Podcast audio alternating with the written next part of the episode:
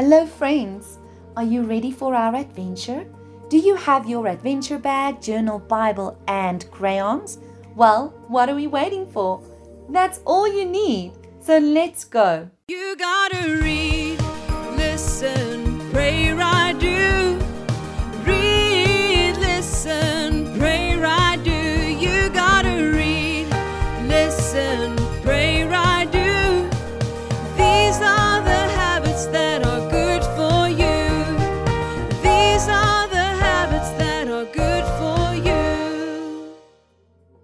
Today's story is all about Moses leading the Israelites out of slavery because they were slaves in Egypt and God wanted them to be free.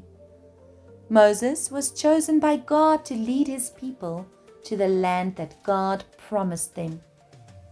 But for them to get to the promised land, God first wanted the Israelites to trust and obey Him. God wanted them to worship Him and not have other idols. Idols are things we make more important than what God is. God wants to be the most important in our lives. To Moses, God was the most important, and he had great faith in God. Not all the other people put God first. Some of the people didn't trust God. God talked with Moses and helped him because the people failed to trust God. Because God wanted to be the most important in their lives, and he wanted them to trust him.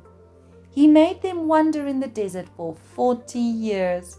Wow, that's a very long time to be in a desert. But God gave them everything they needed and protected them.